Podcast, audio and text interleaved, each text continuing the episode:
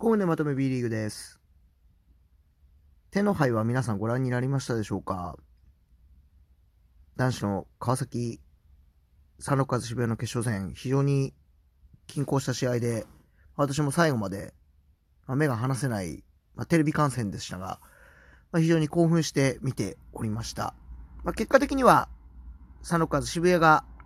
5年ぶり2回目の優勝を果たしたというところで、ま、今年リーグ戦でも渋谷は台風の目というふうに見られている、まあ、チームになっております。まあ、非常にね、前からハードにディフェンスをしていく、まあ、そういうチームで見ていてね、非常に、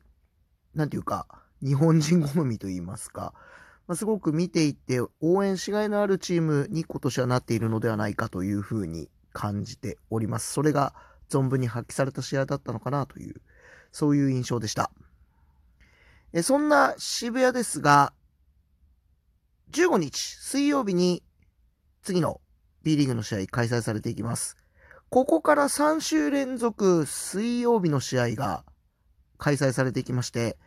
水曜日ミッドウィークの試合は同地区戦となっております。え同じ地区同士ですので順位にも非常に大きく影響を及ぼしていきます。まあ、大事な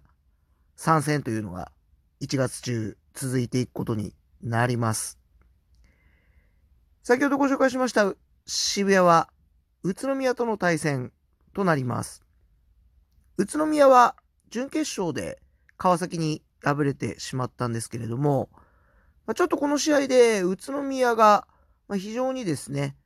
まあ、いつもエナジー溢れる試合を展開する中、ちょっとお疲れ気味なのかなという、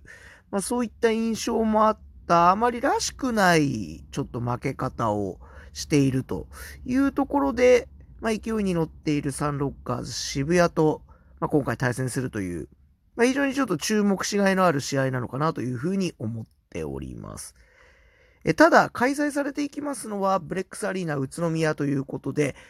まあ、私もブレックスアリーナ宇都宮一度、まあ、実戦で訪れたことがあるんですが、まあ、非常にですね、まあ、ホームの雰囲気を、まあ、作り上げていまして、まあ、人によっては要塞なんていうね、表現をする方もいらっしゃるぐらいで、まあ、非常に、まあ、ホームとしてのね、雰囲気が整ったアリーナです。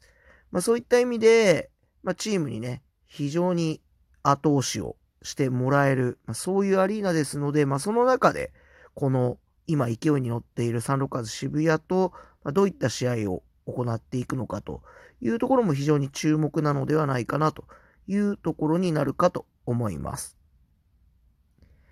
その他の試合で注目カードといたしましては、中地区の富山、三河戦、この辺もですね、まあ、順位に直結していく、まあ、非常に大きな試合になっていくかなというふうに思います。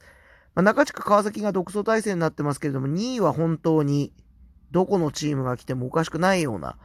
まだまだ差がそれほどない状況になっております。まあ、全チーム、その 2, チ2位以下は全チーム負け越しているような状況もあったりということでですね、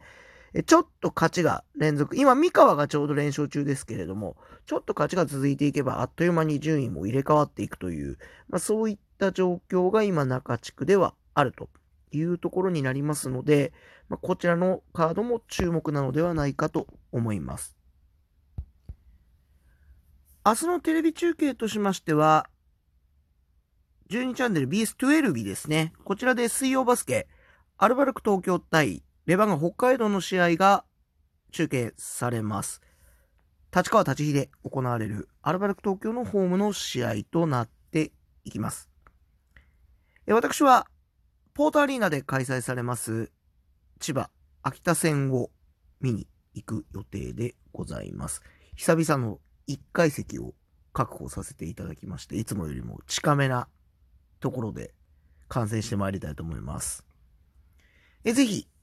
この天皇杯で注目された方なんかは、これをきっかけにリーグの方にもぜひですね、足を運んでいただければと思います。